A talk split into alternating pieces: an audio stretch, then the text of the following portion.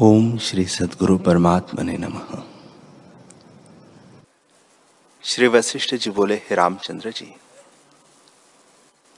इसी दृष्टि को ऐसे ग्रहण करो और भेद, कष्ट दृष्टि का त्याग और नाश करो।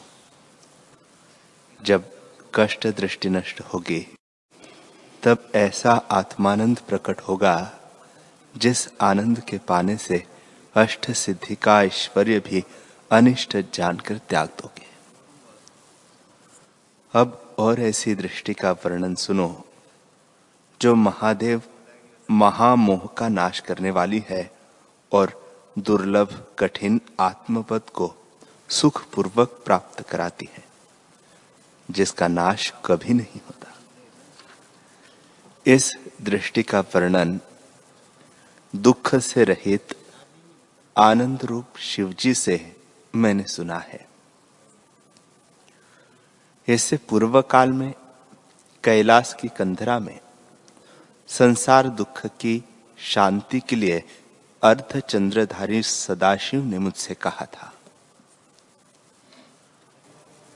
हे रामचंद्र जी, पूर्ण चंद्रमा की तरह शीतल और प्रकाशमान हिमालय पर्वत का एक शिखर कैलाश है। जहाँ गौरी के रमणीय स्थान और मंदिर है। गंगा का प्रवाह झरनों से चलता है। पक्षी शब्द करते हैं और मंद मंद सुखदायक पवन चलता है। कुबेर मोर वहाँ विचरते हैं।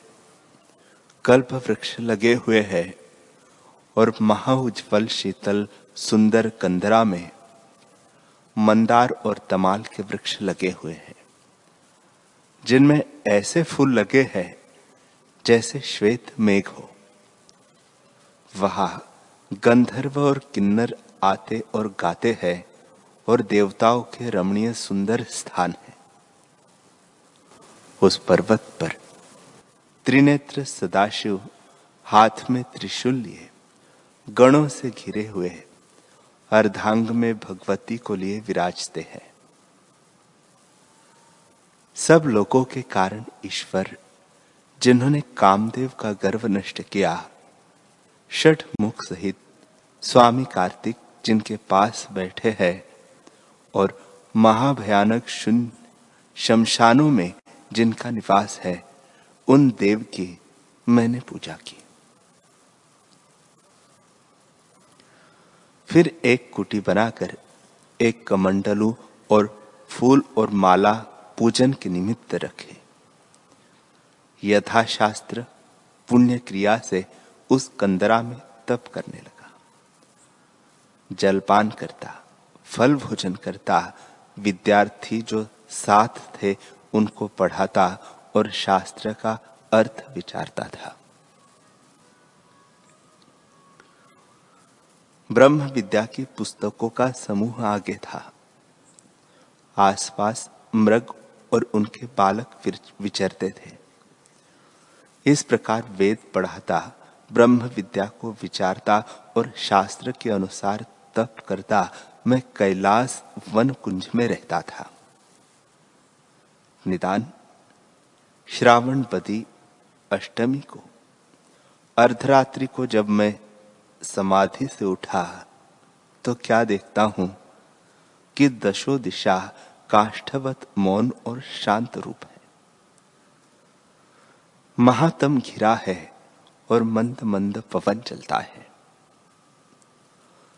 ओस के कन गिरते हैं जैसे पवन हंस रहा हो। उसी समय महाशीतल अमृत रूप किरणों से चंद्रमा प्रकाशित होकर औषधियों को रस से पुष्ट करने लगा। चंद्रमुखी कमल खिलाए। चकोर अमृत की किरणों को पान कर मानो चंद्रमा रूप हो गए। प्रातः काल के तारों की तरह मणिया ऊपर आकर गिरने लगी और सप्तर्षि सिंह पर स्थित हुए मानो मेरे तप को देखने आए हों। सप्तऋषियों में पिछले जो तीन तारे हैं, उनके मध्य में मेरा मंदिर है। वहाँ मैं सदा विराजता हूँ। चंद्रमा से सब स्थान शीतल हो गए और पवन से फूल गिरने लगे।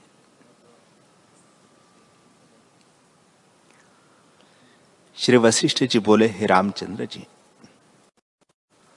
तब मुझको तेज का प्रकाश देख पड़ने लगा।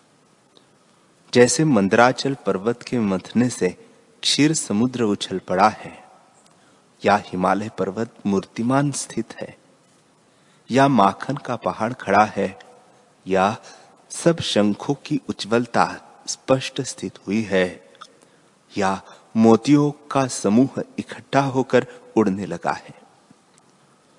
वह महातीव्र प्रकाश ऐसा था मानो गंगा का प्रवाह उछलने लगा हो।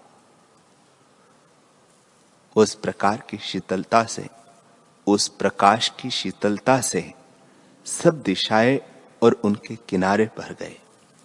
और मैं देखकर आश्चर्य करने लगा कि क्या असमय ही प्रलय होने लगा। तब मैं बोध दृष्टि से मन में विचारने लगा कि यह क्या है।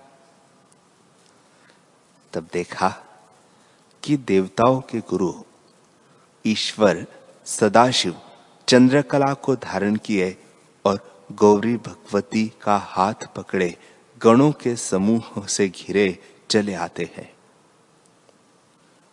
उनके कानों में सर्प पड़े थे। कंठ में मुंडों की माला थी।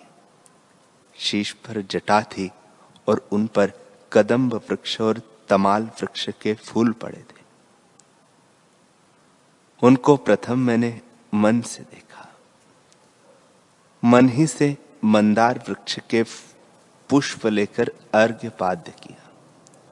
मन ही से प्रणाम किया और मन ही से प्रदक्षिणा कर अपने आसन से उठ खड़ा हुआ। फिर अपने शिष्य को जगाकर अर्घ्य पाद्य लेकर चला और त्रिनेत्र शिवजी को पुष्प अंजलि दे और प्रदक्षिणा कर प्रणाम किया। तब चंद्रधारी ने मुझको कृपा दृष्टि से देखा और सुंदर मधुर वाणी से कहा, हे ब्राह्मण अर्घ्य पाद्य ले आओ। हम तुम्हारे आश्रम में अतिथि आए हैं। हे निष्पाप, तुमको कल्याण तो प्राप्त है।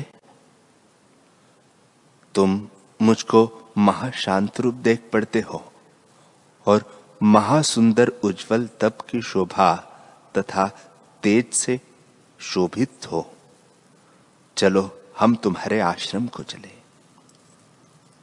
हे रामचंद्र जी, फूलों से आच्छादित स्थान से, स्थान में सदाशिव बैठे थे। सो ऐसे कहकर उठ खड़े हुए और अपने गणों सहित मेरी कुटी में आए। वहाँ मैंने पुष्प और अर्घ्य से उनके चरणों की पूजा करके फिर हाथों की पूजा की। इसी प्रकार चरणों से लेकर शीश पर्यंत सब अंगों की पूजा की। फिर गौरी भगवती का पूजन करके उनकी सखियों और शिव के गणों को पूजा।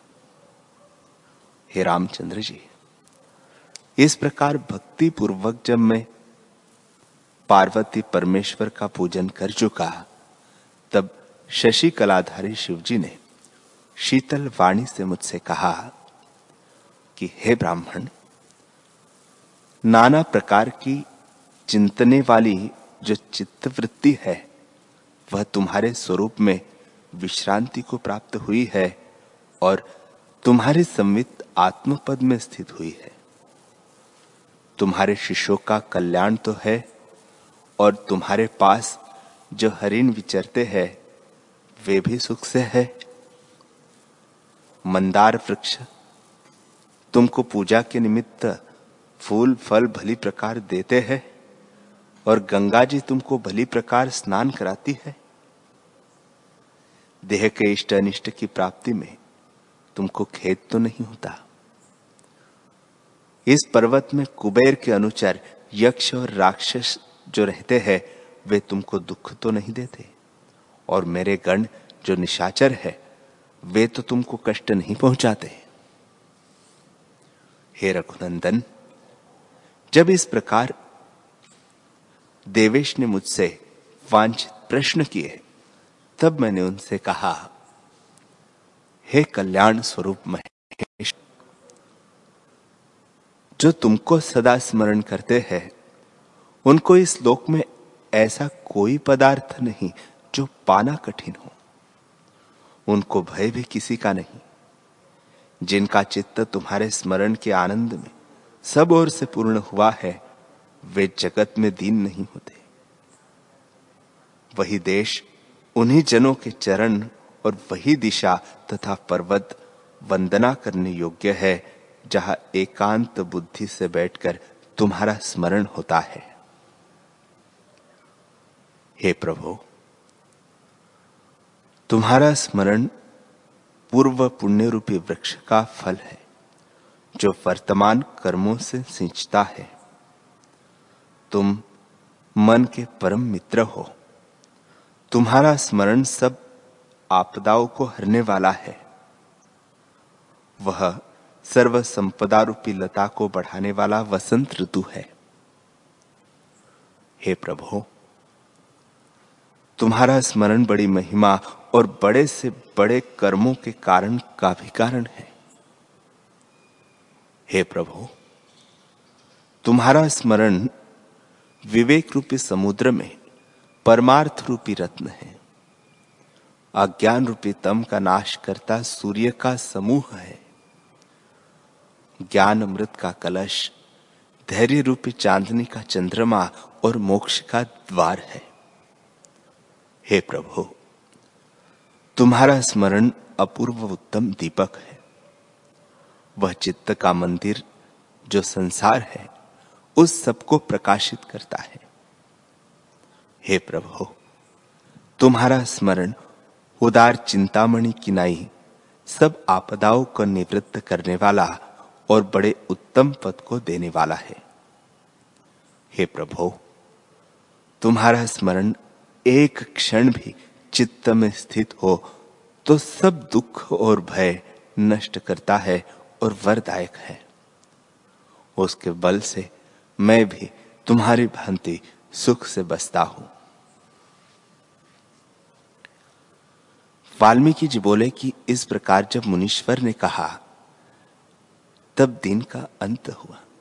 सब लोग परस्पर नमस्कार करके अपने अपने स्थान को गए और सूर्य की किरणों की उदय के साथ अपने अपने आसन पर आ बैठे।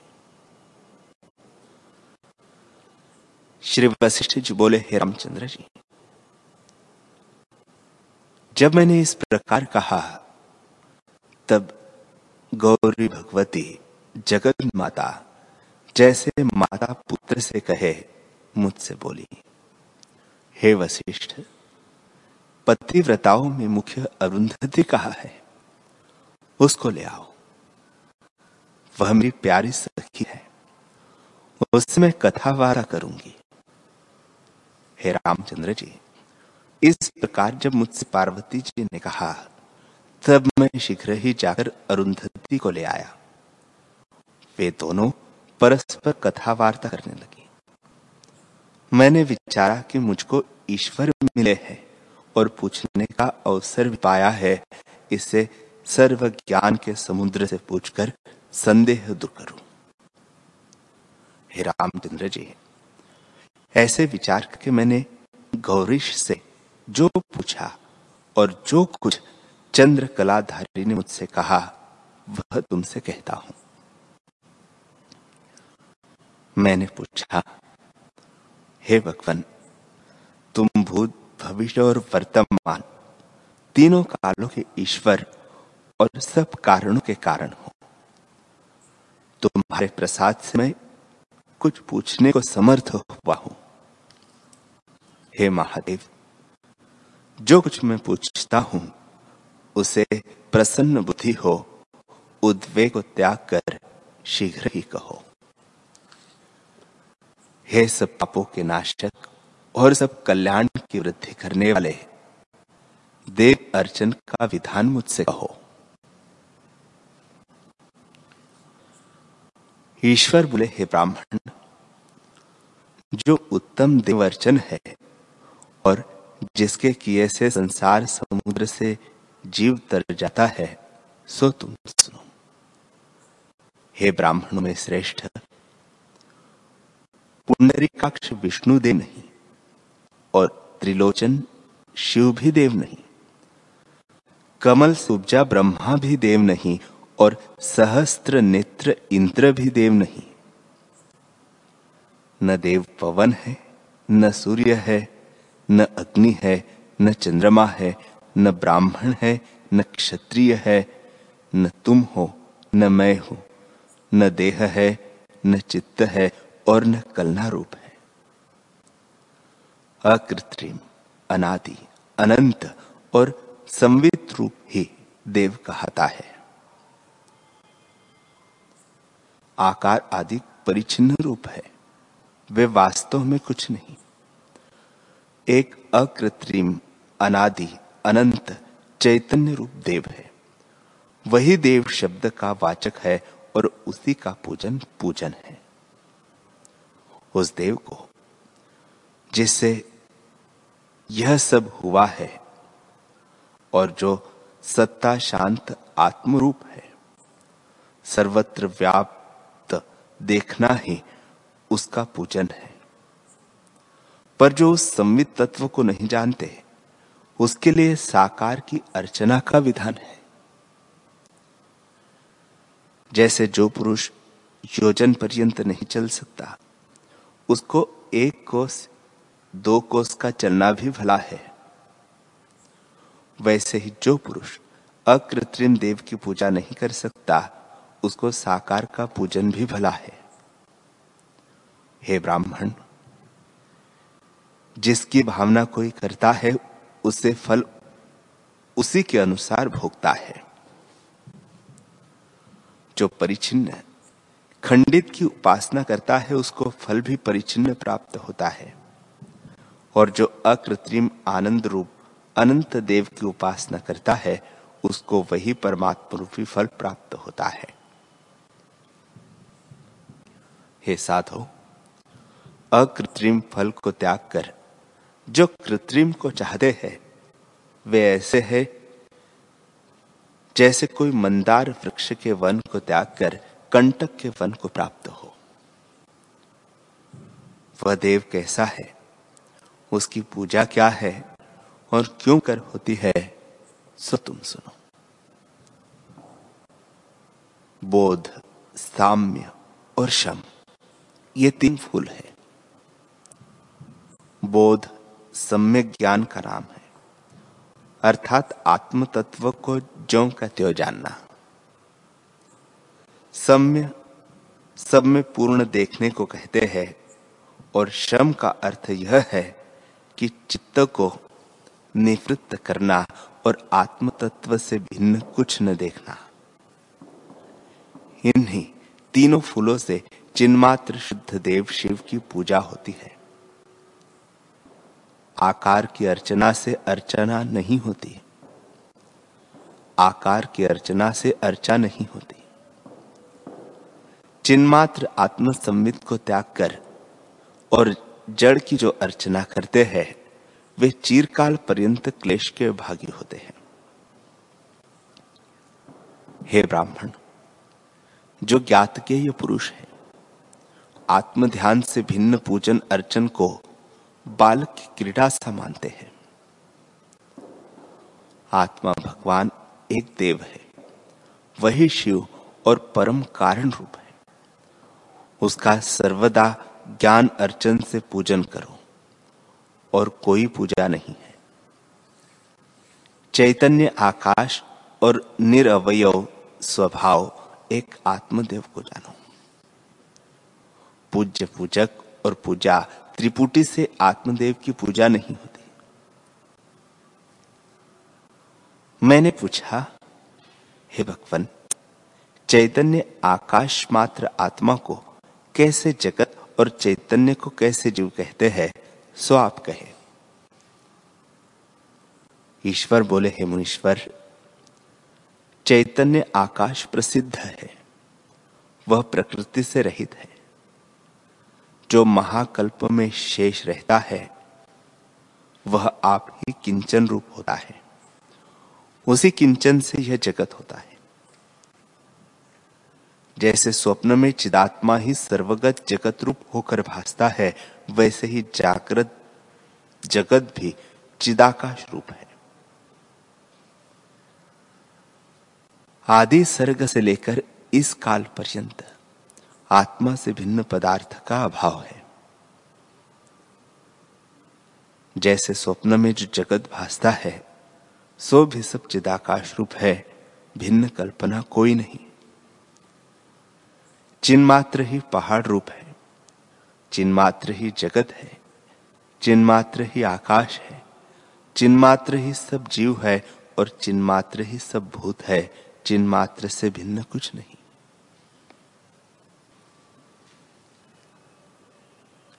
सृष्टि के आदि से अंत पर्यंत जो कुछ द्वैत कल्पना भासती है, सो ब्रह्मात्र है।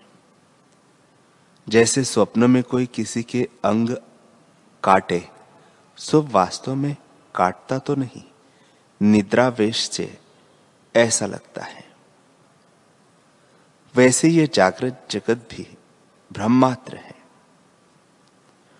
हे मुनीश्वर, आकाश परम आकाश और ब्रह्माकाश, तीनों एक ही के पर्याय है। जैसे स्वप्न में संकल्प रूप माया से जो अनुभव होता है, सो सब चिदाकाश है। वैसे यह जागृत जगत चिदाकाश रूप है। जैसे स्वप्नपुर आकाश से भिन्न नहीं होता, वैसे ही जागृत स्वप्न भी आत्म तत्व होकर भाषित होता है। आत्मा से भिन्न वस्तु नहीं। हे मुनीश्वर, जैसे स्वप्न में चिदाकाश घट पट आदि के रूप में भाषित होता है, वैसे ही स्थिति, प्रलय आदि जगत चिदात्मा से भिन्न नहीं है। आत्मा ही ऐसे भाषित होता है। जैसे शुद्ध संवित मात्र से भिन्न स्वप्न में नगर नहीं पाया जाता वैसे ही जागृत में अनुभव से भिन्न कुछ नहीं पाते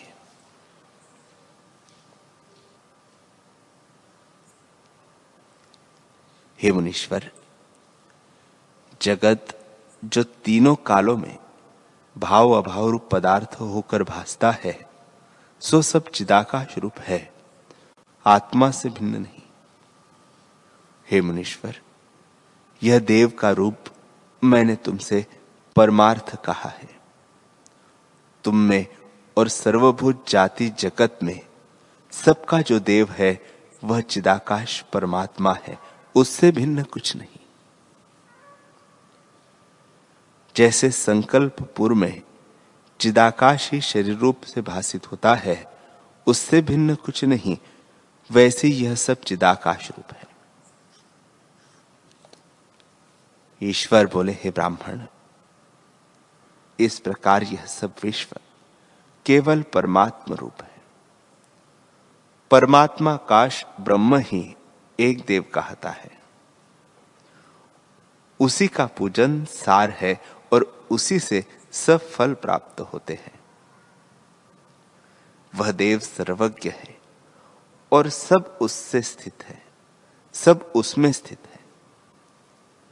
वह अकृत्रिम देव अज परमानंद और अखंड रूप है। उसको साधना करके पाना चाहिए, जिससे परम सुख प्राप्त होता है। हे मुनीश्वर, तुम जागे हुए हो। इस कारण मैंने तुमसे इस प्रकार की देव अर्चना कही है। पर जो असम्यक दर्शी बालक है, जिनको निश्चयात्मक बुद्धि नहीं प्राप्त हुई, उनके लिए धूप, दीप, पुष्प चंदन आदि से अर्चना कही है और आकार कल्पित करके देव की मिथ्या कल्पना की है। हे मुनीश्वर, अपने संकल्प से जो देव बनाते हैं और उसको पुष्प, धूप, दीप आदि से पूजते हैं, सो भावना मात्र है। उससे उनको संकल्प रचित फल की प्राप्ति होती है। यह बाल बुद्धि की अर्चना है। तुम जैसो की वही पूजा है, जो तुमसे सर्व आत्म भावना से मैंने कही है। हे मुनीश्वर, हमारे मत में तो देव और कोई नहीं, एक परमात्मा देव ही तीनों भुवनों में है। वही देव शिव और सर्वपद से अतीत है। वह सब संकल्पों से रहित है। सब संकल्पों का अधिष्ठान भी वही है। वह देश, काल और वस्तु के परिच्छेद से रहित और सब प्रकार शांत रूप, एक चिन्मात्र, निर्मल स्वरूप है।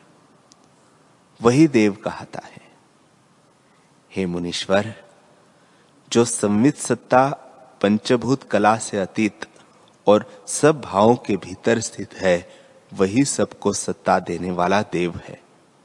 सबकी सत्ता हरने वाला भी वही है। हे ब्राह्मण, जो ब्रह्म सत्य असत्य के मध्य और सत्य असत्य के परे कहता है, वही देव परमात्मा है। जो परम स्वतः सत्ता स्वभाव से सबको प्राप्त हुआ है और महाचित कहता है, वही परमात्मा देव सत्ता है। जैसे सब वृक्षों व लताओं के भीतर रस स्थित है, वैसे ही समान सत्ता रूप से परम चेतन आत्मा सर्वत्र स्थित है।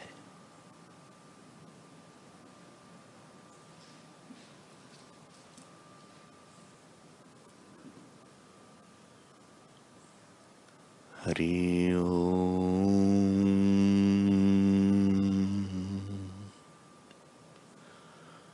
हरि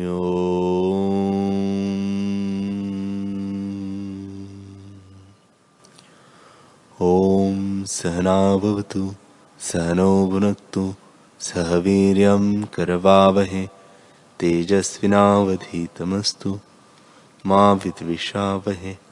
ॐ शान्तिः। शांति ही शांति ही। श्री सदगुरुदेव भगवान की जय।